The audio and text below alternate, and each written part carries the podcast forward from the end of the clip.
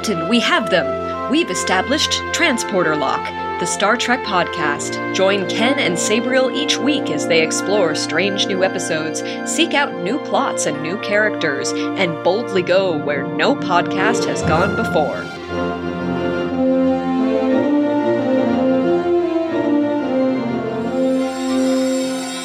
Hello and welcome back to Transporter Lock. It's been a long road getting from there to here. I am Captain Sabriel Maston on this journey, and as always, I have my chief engineer, Ken Gagney. Hello, Ken. Hello, Captain Sabriel. How are you today? I'm doing pretty dang good. Here we got uh Picard is back, and uh now you're thinking with portals.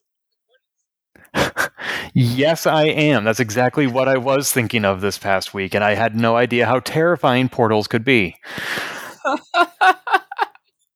I mean, I, I won't go into it anymore. But yeah, when I saw that scene, I just went. I literally said like, I cussed the screen. I'll talk more about that in a minute, but. Uh, yeah, uh, this was it was great to finally have Picard back on the air. It's been a while for you and me since we've had one of these podcasts, and a lot's changed. I would say, at least for me, uh, this is the most time zone difference there's ever been between us. Seven hours. That is um quite a difference here trying to get our schedules to align. yeah, and having to use a VPN to watch Star Trek Picard on the US based Paramount Plus account that I own to get it to work from here in Budapest, Hungary. And speaking of VPNs, you can get a subscription off uh, NordVPN. No, uh, any ads. Why is NordVPN the one everybody goes to? I don't even I use mean, Nord. I know. I, I don't get it either. They, they, they're making their big push. Netflix did it back in the day to get everyone online, and so now it's NordVPN. Okay, well, their day has come, I guess. but yeah, I am seven hours ahead of you, which is working out really well for me in watching Star Trek, actually, because you probably watch Star Trek, if uh, history is any indicator, almost first thing when you wake up, like around 6 or 7 a.m. Is that right? Yep. I make coffee, make my English muffins, and then watch Star Trek. Ooh, English muffins. So I watch it at 9 a.m., which is later than you, but I'm watching it at 2 a.m. your time. So I'm basically watching it. I, I like I had to keep refreshing every hour on the hour because I didn't know which midnight oh. Uh, it would become available at, and it turns out it's midnight Pacific time, West Coast, United States. Mm-hmm. And so, like, I am working 2 to 10 p.m uh, my local time. So I wake up around seven. I have a leisurely breakfast, a shower, and then I sit down. I watch Star Trek, and then I have four hours to think about what I've done until I go to work. Now you basically know my experience watching Star Trek all these years. ah, so jealous. Finally, I get to live the life of Sabriel, at least a little mm-hmm. bit. A little bit. Uh, I think one sad note before we begin. I think it would be remiss to um, honor Annie Wersching. She played the Borg Queen in season two of Picard, and she's been on Star Trek before. Yeah, and she recently passed away, I think, at the age of 43 from cancer. Uh, some, about that, she was um not much older than me here. Yeah, that was really surprising. 45. 45. Yeah, I, I had no idea she was sick, and she was somebody who we'd just seen performing recently. It was almost like when Chadwick Boseman passed away because like he had just been in Black Panther saying I never yielded and we had no idea he was sick that whole time and clearly Annie was as well when she was recording Picard season 2. I think and, I think uh, most people she didn't tell most people. Which is totally understandable. That's her private health information and she has no need to publicize it, but it makes it all the more surprising and shocking when it finally happens. Yeah. yeah. It was a bummer. I was just like when I heard that I was just like what? Uh um, yeah, because as we discussed last year, I had also seen her on the TV show Timeless, where she played a villain in the second season. And right, right. At, at first, I didn't even recognize her in Picard because why would I? She had so much makeup on, but she did a fantabulous job in both shows. Uh, her first acting job was Star Trek as well. Really? She was on Star Trek Enterprise. There was that one episode, I think it was season one, she played as a younger gal who didn't realize that she was living with a bunch of holograms with holographic Rene Auberjonois. That's right. That's right. Uh, so, yeah. yeah. that was her. That was her first acting credit, apparently. I cannot vouch for this. That's just what an article said. Yeah, I was so. I was not expecting to see her name at the end of this episode of Picard when it said for Annie. And I didn't even say her last name, but those of us, you know, know who that meant. You know, you know. Yeah. And that actually, for me, was the most emotional moment in this episode. Uh, was Oh, seeing her name. the The second most emotional ep- moment was something else you've alluded to, which we'll be talking about. But I think the uh, the for Annie, since it was so real and so recent, that and it caught me off guard. That that Yeah. surprised me. It kind of reminds me of on Enterprise, the actor Kellie Waymire, who played Ensign Cutler, who was meant to be a love interest for Doctor Phlox, Mhm. and she passed away in her early forties. I had such a crush on her. I can see why. Yeah. Uh, and you know that's why sh- the character never reappeared. It's not because they decided, oh, we don't want to go down that plot line. Uh, they just stopped using the character because the actor was no longer available, and that really sucks. I mean, especially for you and I, who are about that age. Actually, I take it back. She was only 36 when she passed, and it just hits so much closer to home. For you know, like that could be you, that could be me, and especially with this pandemic. Well, we're starting this episode on a positive note, aren't we? But we are. yeah, let's talk about Picard. Yes, this is Picard season three, episode one. I'm so happy to show us back the next generation. I like this title. They actually we have this title again on the show, and it was part one, the next generation. Oh, I don't remember it being part one. Is it? Yeah. Huh. um, it was only I, I- nothing said that. It was just something that had in the show. But man, uh, we have the music, the homage to the Wrath of Khan with in the 25th century or whatever it was. Um, the start. Um, Oh, is that what that was? Okay. yeah. Oh, it's just like wow. And then the very short intro sequence, right away I was taken back. Like, wow, things are different this time around. This is a movie. I'm wondering if they're doing that just for the first episode because, as we've seen with TNG season one, with Discovery season one, the premieres were actually two episodes that were cut in half. You know, it should have been one two hour movie. And I'm wondering if they're doing that this time because also Picard season two, I felt the first two episodes were great and then it just went downhill.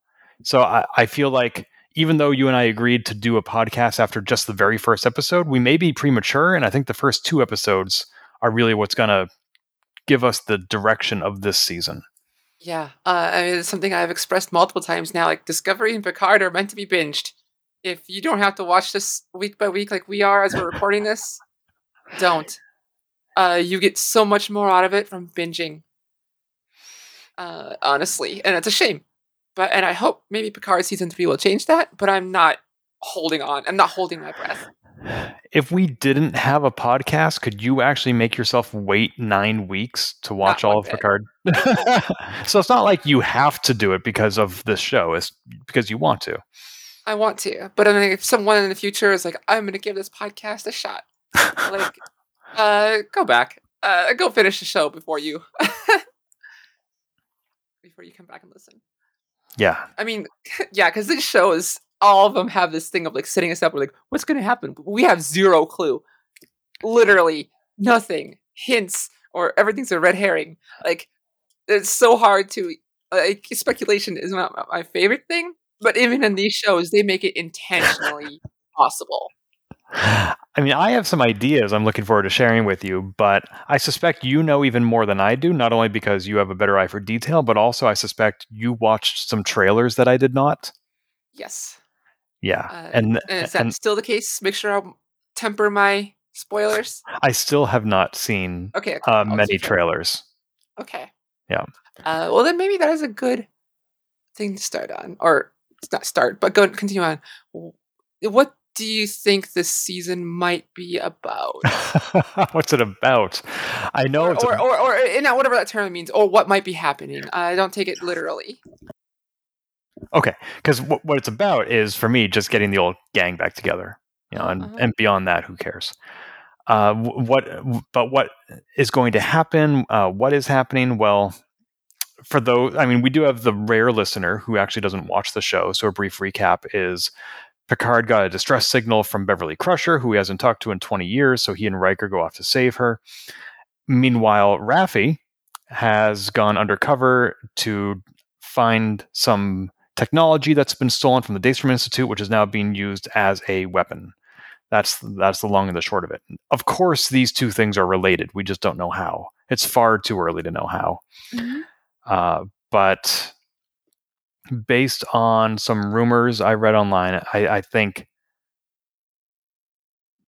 not only are we going to see some old friends get back together, but there's going to be some tie in to why it's this cast and crew in particular that are being pulled into this adventure. Uh, but I, I really don't have an idea of the arc overall. Um, yeah, it's it's not a universe threatening thing like with Discovery is every season. I don't think it's necessarily personal to Picard's journey as a person, like last season was all about. Uh-huh. I don't know. What about you? All right, trying to be very careful here. For me, uh, just based on this episode, I think it's a tale of someone getting revenge on this crew. Um, there are people watching our crew. Like we even saw at ten forward, a very little clip. Someone's watching Riker and Picard. Yep. Uh, someone is chasing Beverly. Yep. Beverly has all these mementos about her past. She sends a secret. She has a plan that she hopes to hell works, and then send a, a private message to a old cell phone, a communicator that's twenty years old, and hope that Picard has, has it nearby. Um, uh, and so I think someone is out for revenge on this crew for something that they see perceive as a slight or was a slight. Hmm. And it's all I mean the season is all about getting the gang back together again. Just a slight though. No, no, uh, some they feel like they were wronged. Don't they? Okay. Yep. Hmm. They Yeah, are, ma- or they, they feel they were wronged or were wronged. Well, that's interesting because the only real clue I feel that we have to the at least one of the villain's identity is the ship that shows up at the very end to mm-hmm. capture Crusher's ship. We don't know who or what that is, and the only theory I have doesn't make sense in the timeline of the Federation universe. But I mean, maybe you already know because maybe you saw a trailer, and I shouldn't ask. But do you have any ideas who that ship belongs to or what it is? That ship, the closest look, is kind of old Romulan. I was also but thinking Romulan.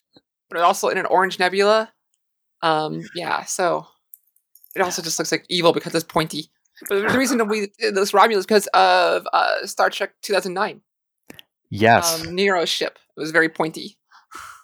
So that is exactly the theory that I had that this looks like a Romulan mining ship. Uh, Um, but th- but that doesn't make sense because Romulus has already been consumed by the supernova in this timeline. We saw that very clearly in the first season mhm. of Picard. And it's that that point in the timeline where Nero goes back in time to try to stop it from happening, more or less. Mhm. So it's not Nero. We know it's not Nero, and he wouldn't have any vendetta against Picard, as far as I know. But I do agree that there's something seemingly Romulan about this. Although they played a big role in the first season, would they really go back to that well so soon? I don't know. I think if, if anything, it's probably just a stolen Romulan ship. Hmm. Or, Or- but the other ships didn't align. Those little tiny ships didn't align with the Romulans, so True. shuttle things. I don't think these are anything in the Federation database, so it could be completely different. I don't know. Yeah, actually, we got little hints. Um, all we know is these people. Every time Beverly and her son, we'll get to that in a second. Um, uh, they say they have different faces every time they see them. Oh, I missed that line. Yeah, uh, it was very at- near the end. Um, when they're, um, when that ship is about to come reveal itself. Gotcha. that. Okay. Huh. I wonder if they're actually coming from like different timelines. And so every variation causes them to change their appearance. That doesn't make sense. I don't know. They have masks on. Uh, Yeah. about them. But Could it also, be- like I've seen, I'm trying to like, uh, I've seen previews, but I still don't I know how this connects to them. Hmm. Yeah, the only alien race we know that wears a mask all the time, I think, is the Breen, right? From Yeah, and I don't- DS9? These are not that kind of mask. These ones are more theatrical. Yeah, yeah. Like I think the Breen need their masks to survive in our environment. I don't know why these people were wearing their mask. I don't. It didn't seem necessary. Yeah. It seemed more mysterious. Yeah. Yeah. Uh, man, man, just think about the logistics of all right. What are we gonna look like today? Uh, all right, wolf people, uh, monster people from Tellar Two. I mean, like, Rigel six or Rigel seven? Hmm. Yeah. oh, we did Rigel Three last week. Let's try something else. Um, yeah. uh, so again, we don't really we have hints, but we don't have clues. that is a good way to put it. I like that. Um, so Which is fine because it's only the It's first fine. episode. yeah, yeah. Yeah. Um, we open or we open with seeing um Beverly has all these mementos from her time, um, or her life and her time on the Enterprise on the ship. There, I noted that she has um this comedy tragedy mask. She was a performer. She stage performer. Um, she had I had to pause it when I was watching the second time. She had an award making her the her and the crew uh, honorary citizens of Cor Caroli Five. I'm like, what the heck was that? So I looked it up it was the episode I had forgotten about this episode called Allegiance. Allegiance, season three episode. Uh, it's where Picard got kidnapped by aliens, replaced with a doppelganger, Yes, and he wasn't quite right. And at one point, he even um has a romantic dinner with Beverly and dances and says they should have a relationship and kisses her. That's actually what clues her in that something's wrong. Um, I don't know if there's anything deeper than that, but uh, yeah, she had a lot of mementos from her life. So she's clearly been. I mean, we know she's been gone for 20 years, but she's also clearly uh has a lot of mementos for her past too. Which is interesting because when Picard as a series was first proposed years ago, they said you're not going to be seeing everybody from the old show because how often do you see your friends from 20 years ago? How often do you think about your life from 20 years ago? You don't do that every day. And here's Crusher doing exactly that. Uh, yeah, There was also an audio clip in that opening sequence going over her mementos. Uh, with the uh, right? yeah, about Picard hiding in a nebula. Do you recall that being a specific episode? I don't remember off the top of my head. I'd have to look it up. I can remember the Enter- yeah, Enterprise hiding from the Borg, and- unless it was it wasn't even the Rogue Borg ship because they went and found Lore right away. Uh, and so like, the Borg weren't chasing them; they were always. I'm probably forgetting something. I just don't remember them hiding in a nebula. Right. I, it's, it almost sounds like something Voyager would do. Yeah, and it, very, it probably happened. I just don't Uh, remember. Yeah, the, the the the timbre of Picard's voice in that recording was from a TNG episode. It didn't sound like old Picard. Yeah. So, So I don't I don't think they've recorded something new just for this, but what? Why? Oh, hmm.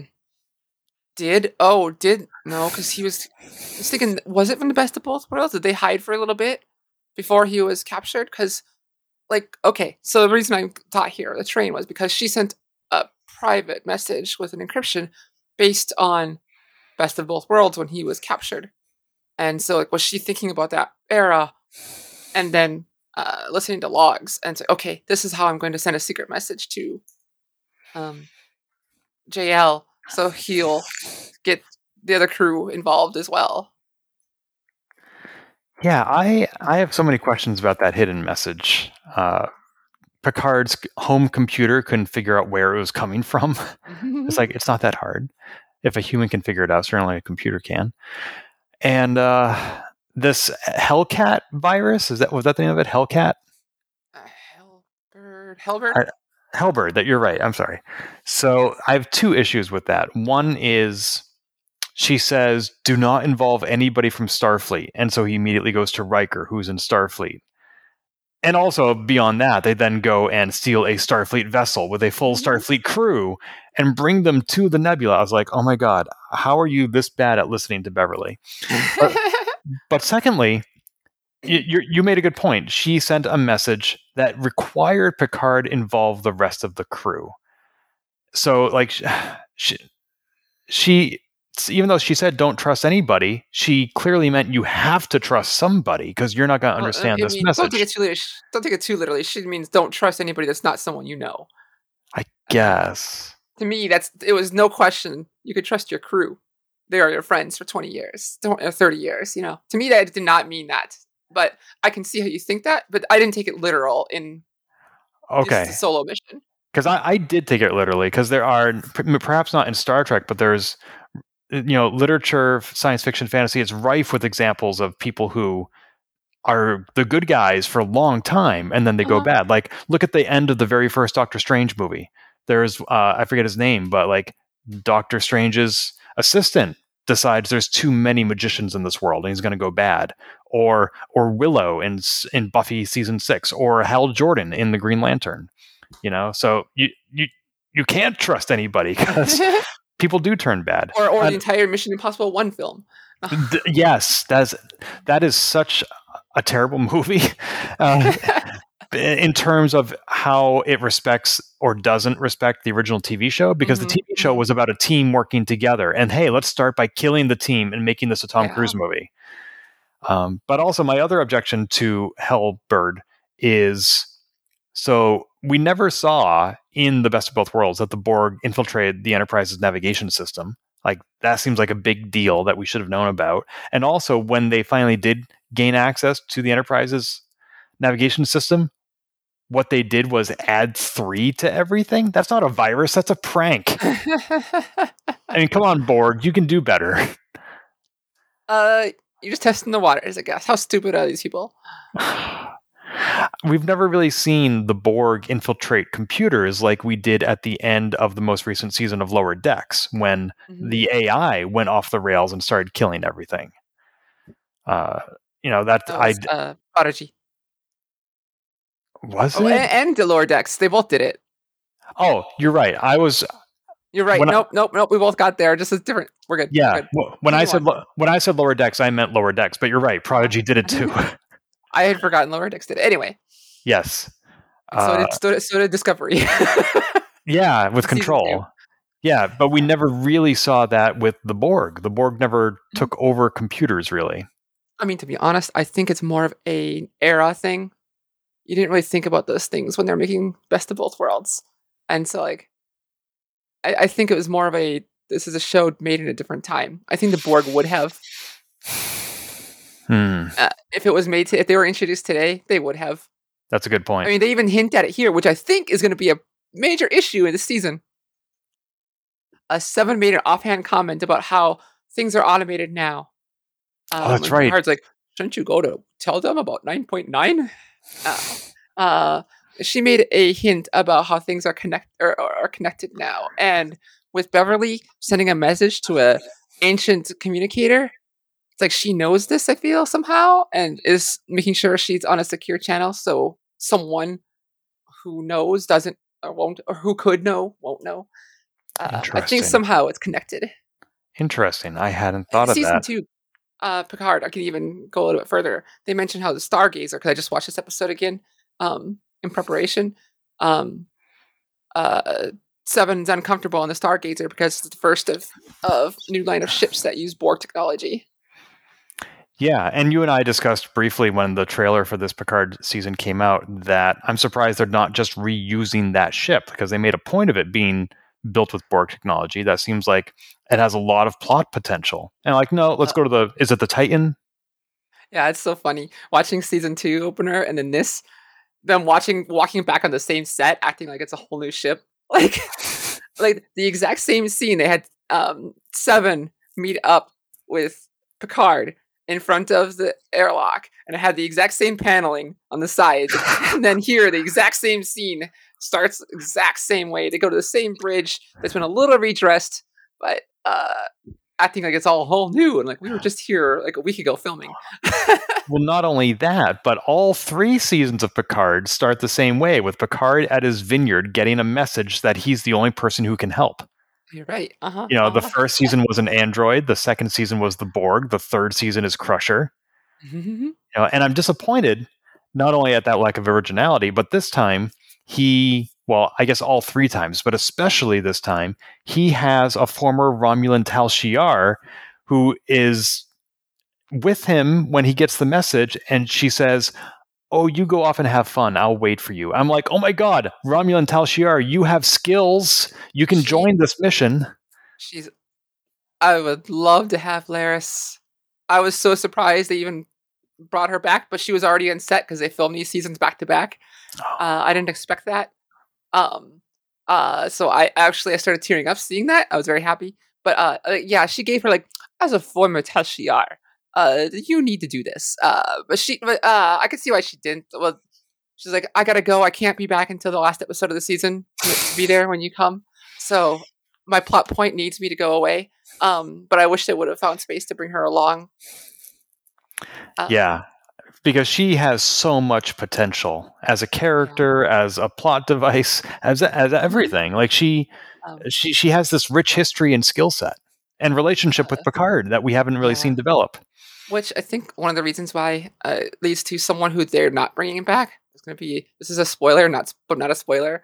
I saw an article this week that they were actually considered having Ni- Naomi Wildman in the season. That'd be great. And they realized like we have 73 people who need plots. We can't have her uh, as well. Uh, and so like I see why they cut her and cut Orla uh, as being uh, Laris. Like we have the entire cast plus Raffi plus seven. Uh, like we got to cut our losses somewhere. I'm already disappointed that Rios is not in this season. I know why he's mm-hmm. not, but I would love to see Rios and Riker sit down at the poker table together. It'd be so good. It'd be so good. Yeah. But um, did you hear about the uh, season three premiere that they had uh, for the whole cast? Yeah. And Bonnie Gordon, a friend of the show and Star Trek Prodigy actor, was there, and she tweeted about it. And also, Wil Wheaton wrote a nice Tumblr post about it. I don't know if you saw any of this. I can tell tell us, yeah. Okay, so the premiere was the first two episodes, mm-hmm. and Wil Wheaton was there, of course. And at one point in the evening, I forget if it was before or after the premiere, they, you know, there was speeches, and they said to the cast of Picard, yeah, everybody stand up. And so everybody but Wil Wheaton stood up because he's not in this season. And he was like, you know what? This isn't about me. This is about them. Even even though it hurts, even though I had that great cameo in season two, I'm just going to be happy for them. So he was sitting there clapping and applauding, and the whole TNG cast is up there. And at one point, he and Jonathan Frakes catch each other's eyes, and Jonathan Frakes looks stunned, and he's like, "Will, what are you doing sitting down? Get up here." and and Wil's like, "Well, it's not about me," and and John's like, "You know what? You're right. It's about us, and you're part of us. So get up here." And so Wil Wheaton stood up, and uh, yeah, so beautiful it was a very emotional moment for him, and he says mm-hmm. that Jonathan Frakes was in a lot of ways the father he never had. Yeah, uh, it was a great blog post. Uh, one good reason to stay on Tumblr uh, or read his blog. He puts it on Tumblr too. There are a lot of reasons to stay on Tumblr. There are a lot. I said it's one good reason. I didn't say the other okay. reason. okay, okay. I, I, apologize. I take it back. Mm-hmm. Uh, the other reason, full disclosure, being that I work for the company that makes it. So, uh, if anybody wants to sign up for Tumblr for free, let me know. I don't know. Get those double badges. um. oh my gosh, that, I, I, love that they did that. Anyway, uh, I, I, actually, I, I, actually don't have any uh, influence or sway or stake in Tumblr, but I work with the people who do, and they're just having so much fun these days. oh. All right, let's go to talk about the Titan a little bit. Uh, yeah, what about the Titan? oh, joke. Oh. I was waiting for. Oh yeah, yeah. Sorry, sorry. One more thing. Uh, just to go roughly in order, they okay, were. we need to circle back to that. So they were in ten forward, the bar. And speaking of characters that they didn't bring mm-hmm. back, Guinan. Guinan. Like uh, it would it would have been almost effortless to have her just make a cameo, just like Laris did. Say, "Hey, good to see you. Go off on your adventure, but I'm here because this is my bar." I feel like that was an oversight. And, you know, clearly it was not an accidental one, but I was expecting to see her. Right, right. Um, and no one wants the fat one. I love the little charm of, of, of yeah, uh, that little scene and uh, Wil the, having fun with that. They're basically Christmas tree ornaments, uh-huh. just like They're you and I have. A model line you can get, um, uh, that you can buy, but apparently this company, I don't know if the company is troubled or if the supplies are so low that people that the prices are so marked up. But I saw people complaining about it, and it's an actual line of models you can buy. Oh, that's cool, but nobody wants them. I think it's more like there's the supply chain is so low. Right. Uh, if I recall, I could be wrong, but. Also, I was disappointed in uh, two things. One, Picard says, "I haven't seen Crusher in 20 years," and I was like, we like to pretend that all these people are still friends and have you know just Mhm. continued the camaraderie that they built in TNG, and that didn't happen. And it reminds me of Ghostbusters Afterlife. Did you see that one? I've never never got around to it. Oh, well, uh, there's a me. well, there's a similar divide. You know, th- I mean, this isn't the first ten minutes of the movie where one of the Ghostbusters hasn't spoken to the others in 20 years. Mhm. and uh, there's a reason for that as, as you find out but I, I hope that crusher has a good reason and, but also Riker says that deanna and their kid wouldn't mind some time away from him and i found that disappointing because we've been rooting for them for like 35 years and now their relationship is on the rocks which might be an exaggeration but also she's going to be in this season so i don't know Uh, a lot of people took that. I took that as mainly him being like he's got a thing coming up and he's being annoying, and they're like, "Oh, finally some time away from Will." But he did not smirk, which I was waiting for. So I don't know. I don't know if there's actually something on the rocks, or they're just having a hard time with their um child who's dead still, or if he's just um uh, the kid who died. Um, no i, I get it but I, or just if he's just uh yes i know i don't know I, I don't know how to word, word it uh or if he's just being annoying because he has to give a speech soon and he's and they're like go will get out of here I don't know. It could be any of those things, and we'll find out because she's going to be in Uh-huh. this season. But yeah oh my gosh. Okay, all right. I'm sorry. You were saying about the the Titan. titan so i love the ship porn i love seeing um space dock again uh it was kind of cool seeing the big huge space station we haven't seen that since the movies um or or one of the sh- uh, tng anyway um wow what do you think of the neo constitution class Neo Constitution uh, in uh, the TOS. That was Constitution, right? uh-huh Yeah. I mean, I think it, the the original Enterprise, no bloody A, B, C, or D. correct I thought the Titan looked cool, and this is the same one that Riker showed up in at the end of Lower Deck season one, right? No. Uh yes and no. It's been refit so much it doesn't look anything like the original. But Uh, it's the- still the Titan, right? They alluded to basically it's been changed so much that it no. they, they they changed its class entirely. Basically took out like they- you got the insides and they redid the outside completely. It doesn't even look like the Titan from the show. Or Hmm. barely does. Um uh man, this ship it's taken me a bit. Uh um first time I saw that, I'm like, huh. That sure is a hero ship, all right. Yeah. Uh, the second time I watched that clip on YouTube of him showing off the Titan, like, okay, I can get into this. I can get used to this. And then it showed a side profile shot again. I'm like, nope, this is gonna take a little longer. What don't you like about it? and and not saying I don't like. It's taken me some bit to get used to this whole. I love the classic design, and I can I can explain away that there is some love going on in in Starfleet design where we're gonna go uh, take nods to our yesteryear. We had the whole Frontier days. This is a perfect ship. We have a Neo Constitution that looks a little bit like the classic ships, but then we're gonna also make it new, and and it just looks goofy having the Constitution class saucer with a modern um hull. Uh, I just felt a little weird at first. I'm getting more used to it. And that third watch, when I watched it again, the show, or third time I saw that scene when I watched it again this morning, like, okay, I'm getting into this. But it's taken me a bit. It's taken me a bit. It's, it just looks goofy. at Well, first. just just wait until they detach the nacelles. um, God, that's still Discovery. You didn't need to do that. But, um, um, I'm getting there. I'm getting there. But then, um, it's so dark. I was waiting for Picard to make a joke like, "Turn on the lights, Seven." Oh, that's a good point. Now that you mention it, that's true. It was not well lit. but I still think it's beautiful in its own way. The bridge too. It's just turn on a damn light. Yep. I love seeing Geordi's daughter, one of his daughters, um, which is it, his, LeVar's actual daughter. So I saw a photo of LeVar's actual daughter on the set, and she was Like wearing a. two. Are they both on this show? Yes, but we haven't seen the other one yet.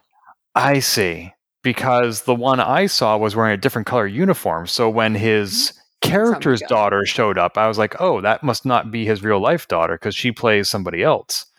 but they both are. hmm hmm Yeah, that's pretty Um, cool. Uh, yeah, Mica will show up later. Uh, she's on. She used to be. She's on a lot of things, um, TV wise or hosting, like game wise. She was in Overwatch League for one season as a host. She is uh, does stuff with Critical Role a lot. She's even been on Critical Role. Um, she's hosted various gaming events, like um, uh, and so yeah, she she's a known. She's been around. You know, it's funny. I, this is a realization I had when I met LeVar Burton at a Star Trek convention in Boston, which is I always thought of LeVar Burton, specifically of all the characters on that show, as like somebody I wish I could have as an older brother because he's just so cool. Mm-hmm. And then I and then I met him and he was talking about his kids and I was like, wait a minute, you're not the cool older brother, you're the cool uncle. Like like I'm closer in age to your kids than I am to you. It's like, oh man. LeVar Burton's daughter, Mica, is his real daughter. The one who we saw is an actress playing Geordi's daughter. Uh, I keep spitting out like I was like when I was sitting here questioning like, wait, I keep saying this wrong. Um, LeVar Burton has one daughter. Oh. There's two people playing it. I, I keep saying this and I keep correcting myself, and after like ten minutes later, like, wait, no, I just said that wrong. Actress that we saw today in the first episode is not his real life daughter, but his actual daughter will show up. Um, LeVar Burton's actual daughter will show up in a future episode. Mica Burton. Got it. Okay, yeah, I knew Mica was in the show somewhere, and I Yeah, didn't think that was her in this episode, and I was right. No, no, you're Okay. right. I just keep I keep accidentally saying both are, even though I know it's not true. Uh, I just keep every time I just get so excited that I just like, keep uh, tripping over my own words. But no, Well- it's just a correction there. Well, I wonder why they didn't have Mica playing Crash LaForge. They have another role for her. I guess. I hope it's a good role because She's not in. Oh, a spoiler! She's not in red, so she probably won't die right away. she is in still. She is in TNG Gold, which was the red shirt color. So who knows? Look, it's kind of like how Chris Doohan, I think he played his. So that's the son of James Doohan, who Oh. played Scotty on TOS. I'm pretty sure Chris Doohan played Scotty on some of those Star Trek New Voyages fan films. Yes, Star Trek continues. He played a great job as Scotty, uh, Yeah. his dad. And also, I highly recommend watching those, even though the person who plays Captain Kirk is a kind of a douche uh, in real life. Those are very good shows and a great send off to CTO, TOS. So noted. And uh, uh, as a brief aside, did you see that they are building a TNG set up in Ticonderoga, New York? Yeah, we talked about that, and that's exciting. Yeah, this is the same place where I went to see the TOS set last summer. We talked about it then. I got to meet William Shatner. And the TNG set, I guess it's not open to the public until this fall, but they are working on it. They're not going to be shooting episodes, which is why they built the TOS episode uh, sets. But I guess this is just for fun. And you can go see those starting later this year. Awesome. Yeah. No one ever asked, like, hey, can we go to Ops, DS9's Ops? Man, I would love to walk around Ops. No one does that. I want to go to Cetacean Ops. Yes, yes. Uh, back to the, the Titan. Yes, Uh, Shaw, is a racist. uh, racist. Uh, uh, he tries to he forces Seven to detonate herself. Um, Oh crap! I hadn't. I mean, I knew that was problematic. I hadn't thought of it in that exact frame of mind. yeah, Wow, yeah. that's. I mean, I always wondered if Seven wanted to reclaim her human identity, and uh, this episode made clear that she does not. And you're right. That's.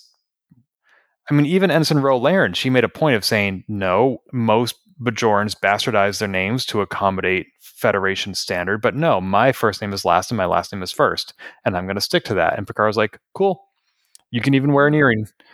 yeah. Uh, by Seven of Nine, she can't even have her own name.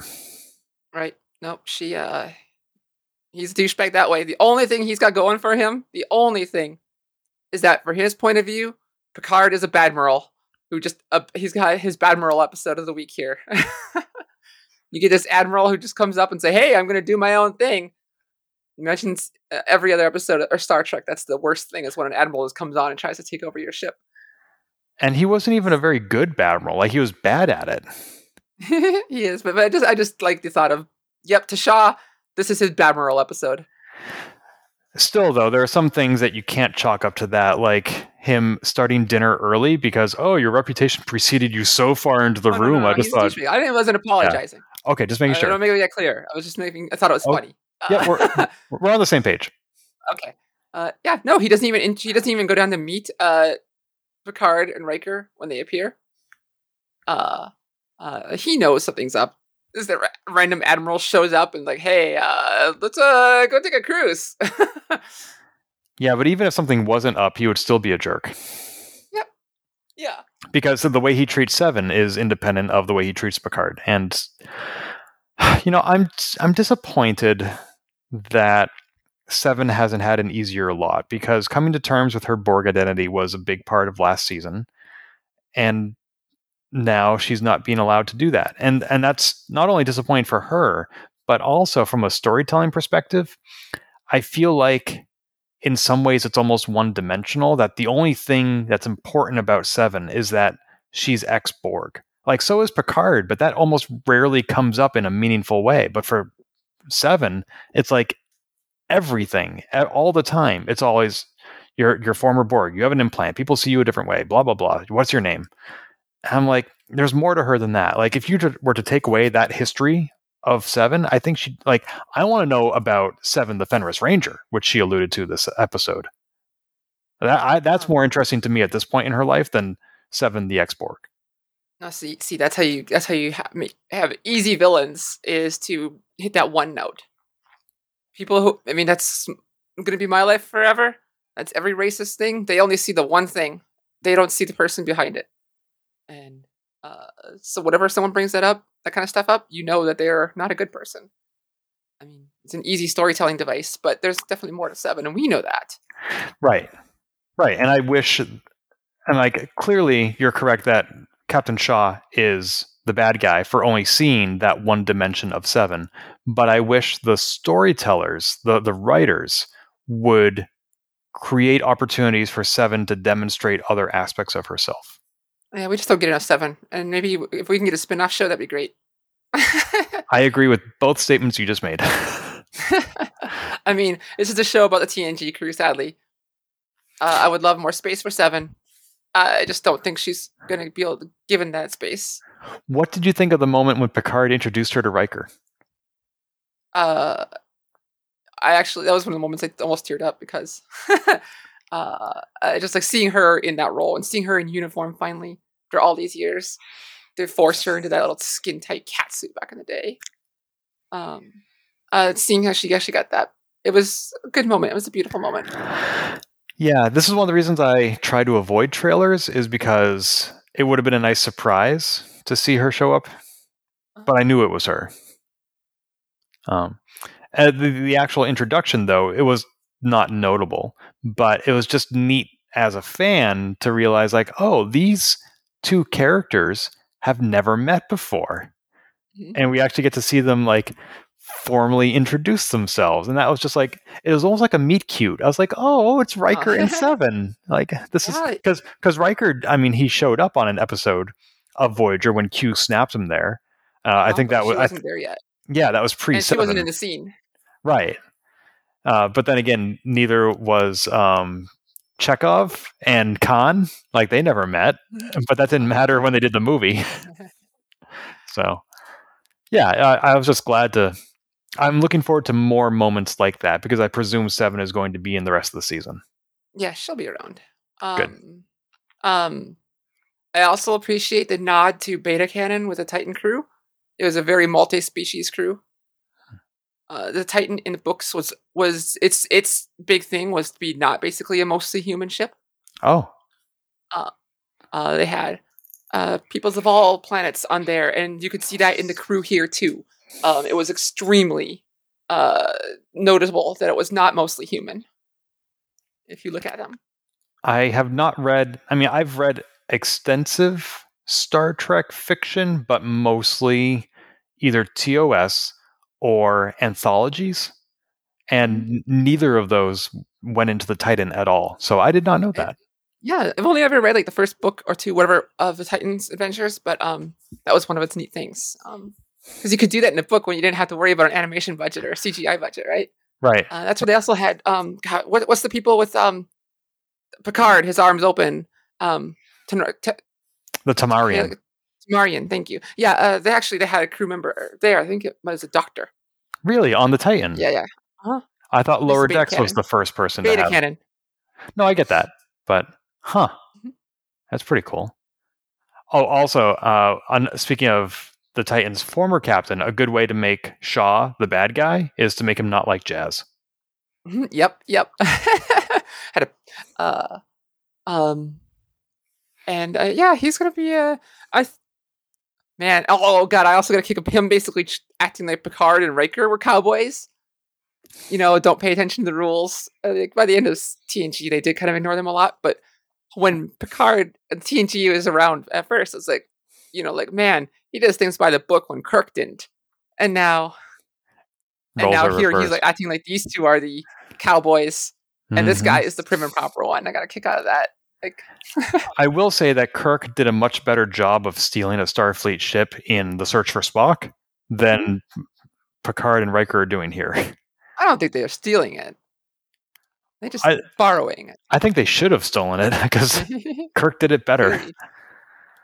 Um, Um, kind of getting stuck here. We're getting a little long on time. We only have much to talk about left. Um, I want to point out that I, you know, so talking about how racist Shaw is, and then Seven was clearly frustrated.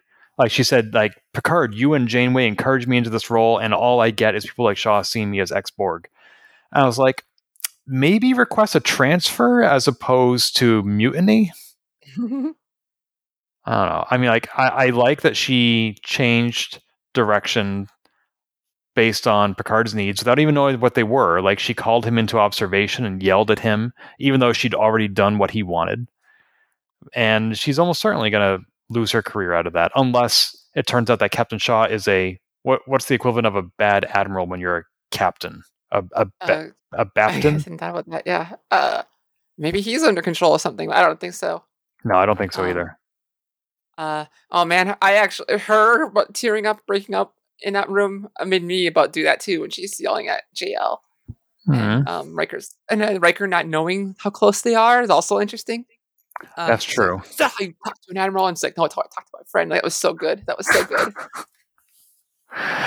You know, I thought, and this is would have been easy to confirm by going back and watching previous episodes of Picard. I thought Riker was an admiral at this point, but he's Uh, not.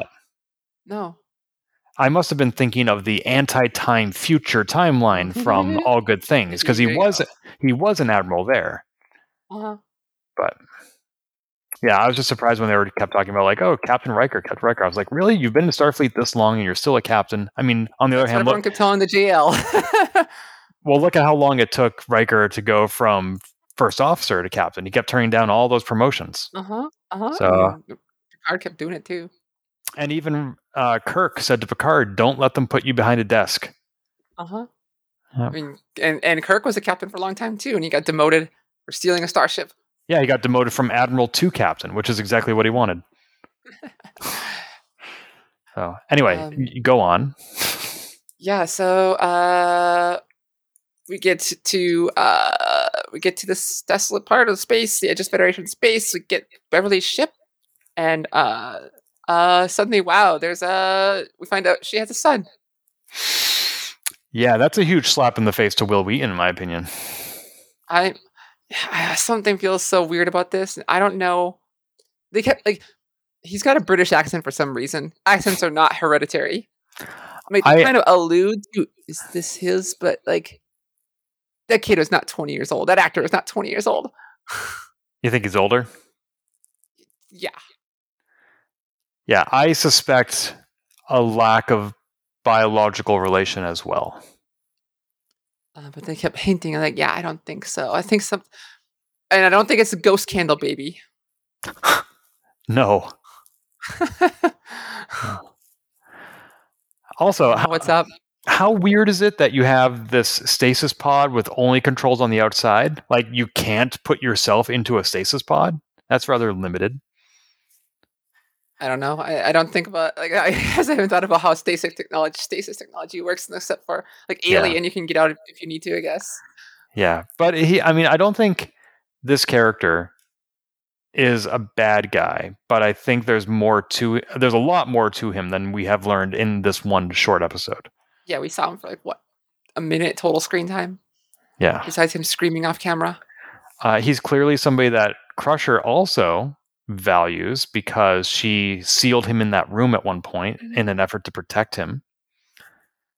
But yeah, there, there's something he may very there. much be her son, but I don't know the connection yet, or adopted. I don't know, but uh, accents aren't hereditary, so I hope that's not where they're going with that. yeah, accents are based on where you grew up. I learned this accent from listening to your logs, father. oh gosh, oh gosh! I hope that this isn't some sort of like a like Crusher says, "Oh, I've I I stole some of your DNA during your last scan, Picard," and and I named him. uh, I made a clone and sent him off to Romulus right. Oh, not again, not again. Remus. Oh. But even even in the opening moments, we saw Jack Crusher's name in yeah, she has a lot of uh, mementos, like a bag of Jack Crusher. a bag of Jack Crusher. Yeah, it had his name across it. Oh, oh, you can take ba- that literal if you want, but uh, sorry, I thought you were talking about his remains. no, no, just had like his, A suitcase. A bag that belonged to Jack Crusher. Got it. sure. Okay. Um, and so like I mean, all these mementos, which I thought was neat. yeah. But Uh, like, uh, anyway, uh, not much more to go on there, except we got spiky ship comes out of a Nebula. Um, we'll probably see who is it is next week, which I'm interested in seeing your reaction me too. when I when I if I if it's the person I think it's gonna be. Anyway, Ooh. We haven't spoken at all about Rafi. that's the next thing I want to get in there. This is right, the opening joke. Now you're thinking with portals because holy shite. Okay. So I think that scene should have been the cliffhanger on which this episode ended because I found it truly horrifying. And it was made and I think what made it so was the fact that you could hear people screaming. yes. Like in some ways this reminded me of uh, the Avengers movie where the city floats up into the sky and then it crashes down. I already forgot But- about that. Yeah, but that city like they evacuated all the people. Mm-hmm, mm-hmm, mm-hmm. and so I think fatalities were kept to a minimum, and we certainly didn't see them. Uh, Age of Ultron, that was the movie, but this one, like, is just out of the blue. There's no warning. It took me a moment to realize what was happening. I thought it was just like something had exploded or imploded, but then I Uh-huh. realized it was being teleported, and oh my god, that is. Yeah. the, these things stolen from the Daystrom Institute was a quantum who's it was it yeah. uh tunneling it was basically the warp the quantum warp drive that voyager had oh, okay. of that tech if i understood correctly yeah holy crap. Uh Raffi herself here michelle Hurd playing her as a junkie. Like we get to see this part of Raffi that was before picard started that we knew about but had never seen. Like michelle played that so well. Like i even know knowing better still believed her. And i was like did i mishear wrong? Like did i misunderstand what's going on here? Like i believed her even when i knew it wasn't true. I believed her up until the moment when she offered the Orion more money because I realized she has to be funded by an outside source to have that kind of money. You know, up until that moment, I thought when she said she got drummed out of Starfleet, her girlfriend left her, I was like, well, why not? Crusher hasn't talked to Picard in 20 years. Deanna and Riker are on the rocks. Why not have bad crap happen to all of our favorite characters? So, sure, I believe that too. And then I'm like, oh, wait a minute. You have money? Yeah, that's Starfleet's money. Mm-hmm. Uh, but oh, that was she's such a good actress. She is Mhm. amazing. Um, and then her on um, La Serena, uh, watching her like an old video of her daughter, Mm-hmm. uh, or or granddaughter. Granddaughter, because she met up with her son at Cloud City, I think. This is a few years later. This is kind of implying. Um, uh, that was just very tender and sweet, Mm-hmm. and uh, her talking to her handler, which I think I know who it is. You think you know who it is? I hadn't even thought about it. I didn't, for some reason, it didn't occur to me that it might be important. I think, based on the text wording, I think it's going to be Worf. That's interesting. You are a warrior. Uh, and the way he said like something like "speak freely," like Hmm. that is Worf. I think it's Worf. But I thought he was an ambassador to the Klingon Empire. At the end of DS9, it's been 20 years. Oh, have you been watching the Star Trek logs? Nope. They've been giving non-spoiler uh, uh, talks about what's going on in the last 20 years. Ooh. Um, a little bit like even like the Enterprise E, what happened there, the Titan here, and its refit. Uh, definitely check out these Star Trek logs. Uh, there's some fascinating background information on people's how they got to where they are now without spoiling anything. Ooh, I might need to watch that. Uh, there, there's a whole bunch of them. Um, so yeah, I, but they didn't say anything alluding that this is Worf. But uh, in those Star Trek logs, uh, but he is not. He hasn't been an ambassador. I think he was there for maybe ten minutes in that role. Uh, I don't think even by the movies that he was the ambassador anymore. Hmm. Uh, movies, I will say that Starfleet intelligence is not very good at their job. right? I'll give you two examples. One is uh, Rafi was surprised that Starfleet intelligence had her Starfleet record.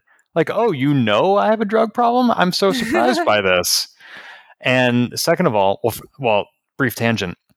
If I were to ask a galactic computer list all the big events, and it came back with only three, Re- I was like, yeah, that's a really good filter you got there. it's a uh, really good AI to understand the relevance. right. But also, the Red Lady, I'm like, everybody is talking about Frontier Day. There are signs and 10 forward. Picard is giving a speech, and nobody thought that Red Lady might be, oh, this big red statue of Lady Captain Garrett of the Enterprise. well, apparently, uh, Raffi has not been paying attention to Galactic News or Federation News. Maybe she's so deep that she's not even paying attention to what's going on in the outside world. I'll give Raffi a pass at that, but she gave that information up the chain to her handler. Like, other people should be working on this. is is uh, also like is this only a thing that her handler and her and no outside factors like that's just interesting i guess we don't know enough but it feels weird doesn't it It does. And also the fact that she showed up just in time to see the attack. well, yeah Like yeah it's that- on the same planet that she's on Very, oh, that explains something. Okay, thank you. I didn't understand that. which is very cleverly named M'Talas who is the showrunner Oh, I missed that. uh but they have a, an apostrophe getting rid of a vowel or two here and it's M'Talas but uh nice. it's named after the showrunner Very cool. Uh, Uh, but yeah, uh, Raffi's amazing. Uh, Michelle Hurd's amazing. Uh, but she she had a very small part to play in this very grand plan at the moment so far. Um, uh, and seeing that seeing the statue of Rachel Garrett was kind of neat. Like, hey, a nod to Enterprise C. Hey. Yep. yeah, I like that. Um. Yeah. Uh, oh, the end credits were amazing. There are lots of little Easter eggs and hints. I love the end credits. I suspect they're going to become the opening credits. Oh, maybe. Yep. Uh, were there any particular Easter eggs you want to call out? Uh, there was so many going on there. I'm not going to go, but even when I watched it again this morning, right before we started recording, there was one for the Titan. It said um, it was like a personnel review file, and it had Captain Shaw and then Commander redacted, confidential, confidential, confidential. Oh, I missed that. So is that a hint? Like Seven's going to be uh, running away with Picard and JL? I don't know. Or is someone replacing her? Or is she a secret for some reason? We don't know. Uh, another one. Um, there was a part I'm talking about Raffi, and it kept flashing. Don't seek blame. Do not seek, and then the word cuts off, and it just says A N G. Then it just repeat that. Do not seek. Do not seek blame. Do not seek A N G. We don't know. It's part of another word. Yeah, I think I saw that too. Uh, and there was a bunch. There was a hint of the quantum tunneling. There was Mhm. a hint of, of various things. Like there was a music uh, uh, piece in there. There, there's so many that I'm not going to list them all off. But you just go watch Google or YouTube card and credits. You can see so much on there. There was one that I took the time to look up. I think it was a record for the ship, the USS Constance. And according to Memory Alpha, that was the first mention of that ship in those credit Okay. Oh yeah, there was a men- mention to uh, the Fleet Museum. That's where Geordi's at. It was mentioned in the show. Oh yeah. mentions that. Um, there's um, a mention of a holodeck program for 10 forward. Holodeck safety protocols off. Yep, I saw that too. Uh, and so like um, I'm like, are these? It feels like these are hints of things to come, and that we'll know their importance when we see them again. I mean, that's certainly true in Discovery's sequence. Yeah, yeah. Uh, speaking of Easter eggs, there was one I wanted to ask you about at the very beginning of the show when he is packing up his belongings from the vineyard, from the estate, and he picks up something off his desk and says, These are memories. Was that the Ressican flute? Yeah, yeah, yeah. Okay. I just would have thought he would have it in a more protected environment as opposed to just sitting on his desk where somebody might accidentally sit on it. I mean, they were they were uh, packing things up, and so I'm guessing everything's out and getting. That's true. Of course, Yeah. the actual flute was auctioned off years ago at the It's a Wrap auction. But Possible they got it back. They've done that before for the other piece. For this. Really? I mean, it's also possible they made a prop. I mean, probably Did cheaper. I'm, I don't remember if I mentioned this last year, but did you know the TOS set in Ticonderoga, New York has an actual prop from Enterprise on it? And at first I thought, well, like you can't mix shows like that. But then I remembered, oh, wait, Enterprise is before TOS. So that you can do that. Uh huh. Yeah. and, they, uh, and and that bridge. Well, uh, not that specific one, but they had uh, the the TOS bridge showed up on Enterprise too, but in the Defiant. Oh, that's right. uh, yes. In Mirror, Darkly, um, things like that. and they i think they i think uh, during the q&a i went to when i went to that set tour they said that one of the set designers or something saw the defiant on enterprise and went to the ticonderoga new york set and was asked which you know who did it better and he's like you guys in new york did this is so much better than what we had on enterprise so much more Oh, accurate Oh, for sure. They just had. They I mean they had to do something for a quick little bit. Uh, Right. Enterprise, like here, it's a standing thing. Um, in uh, TNG when Scotty was there, that was Yeah. a fan created thing that they got permission to use. i didn't know that It was uh, only a partial set, I think. I'm pretty sure. Maybe I'm mixing up some stories, but like they've used fan props before in Star Trek. Is what I'm getting at. Even if I was wrong about the specific one. Hmm. So uh, that would be neat if they got the Ressikan flute back. Also, For the flute. Flute. If you look up that scene on YouTube, you can tell that it's not his hands playing. It's not his hands, and it's so weird. it's something that you can't unsee you know it. Yeah. Yeah. Now, now somebody has told me. Great. Uh, one one more prop on the Ticonderoga set in Kirk's quarters is a little Uh-huh. golden box that actually is from his quarters from the '60s TV show. Oh, neat. And when Shatner was there, which he does twice a year, he was just back there in November. Uh, the first time he saw that, he was like, "Where did you get that?" Because apparently he had stolen it off the set, and then like had given it to a friend, and then through you know, multiple exchanges, it finally ended up in Ticonderoga. And he was like, Uh-huh. "People aren't supposed to know that I stole that." So he was uh he was less than he was uh a little alarmed to see it there. Anyway, overall feeling about this episode and what it portends for the season? uh, I am excited, but every first episode on each new shows, I am. Uh, so this time I'm going on a little more reserved, but I am excited at what might come. How about you? Similarly, cautiously optimistic. Uh, you know, the the first two episodes of last season were great. Uh, two years ago, I was it was just great. Not two years, two seasons ago, it was great to see Picard back in action for the first time in ages. I love that he has peers of his age now. Like, he, I love he and Riker quipping about, "Oh, as long as we don't have to shoot or move it, we'll be fine." That was so Like- good. That was so like- good. like my hands are cramped up, my knees are killing me. Like this is not the next generation. This is the previous generation. You know, I feel like this episode's title was very much tongue in cheek. Oh, for sure. Yeah. good recovery, Admiral. or or even when he said like Captain, I'm sorry, old habits die hard. Uh, it'd be great to see them even put on their old uniforms, which I don't think we're going to see, but we know that No. Picard has his. yeah, they're not Oh. going to. I think that was their demand of Jean-Luc or uh, Patrick Stewart. Is I'm not putting that on again. By the way, is it? I don't know if this has always been true, and I've just never noticed it, but Riker is just a bear of a man. he is. Yeah, he is a tall, huge person. and I don't mean that in a negative fashion. I just feel like like if he hugged me, first of all, he would envelop the entirety of me, and secondly, he could crush me. Yeah, uh, that's why he did the Riker maneuver because he was so tall that he would put his leg up over the short ch- uh, chairs that they had on set. Oh, uh, is that why? Uh huh. Yeah, I, And it was so but cute seeing uh, Will Re- Wil Wheaton talk about that in his blog post. Like he used to do that because he had um he looked idolized um Jonathan Frakes so much that Wil Wheaton would do that too as um Crusher. Aw. Wait, did Will did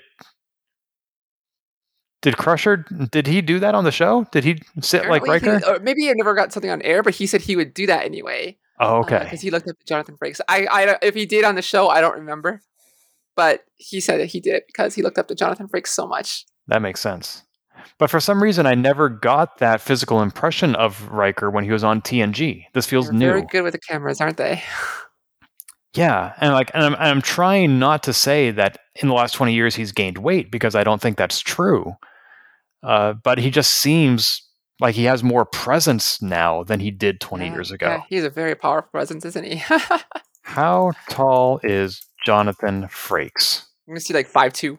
No. Six- Uh, oh God, I'm in Hungary, so Google tells me he's 1.91 meters. oh, he's. What, I don't know space points. Translate that into American. uh, six feet three inches. wow, So, tall man.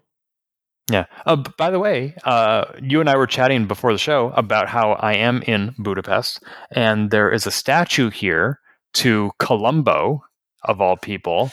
And then you and I, well, I discovered and you reinforced the fact that there was a spin off that lasted for 13 episodes called Mrs. Columbo, starring Kate Mulgrew. Uh huh. Uh huh. Uh huh. I, she was only 24 years old at the time. Still young. So young. I had, I had no idea. She, she was older than Kes, um, Jennifer Lien, when she was on Voyager. wow. Yeah. So I need to go watch Mrs. Columbo on YouTube, clearly. Uh, I don't know if you need to. I need to see the opening sequence. How's that? there you go. There you go. All right, cool. Anything else? I got nothing more on Picard. I'm hopeful, and uh, expectations low. Yeah, I don't know how many podcast episodes we're going to do. We were th- thinking maybe like every other episode of Picard. Uh, Yeah. But we'll play, we'll play it by ear. You know, we'll certainly be here to talk more, but the Mm. frequency is TBD. But I hope our listeners tune in whenever we're on the air. yeah. So until next time. Wait, no, you gotta say that. Otherwise, I can't set myself up. It just sounds weird. you killed me. Until next time hit it. Five, six, seven, eight. no, I like rhythm. I like meter. I like keeping tempo.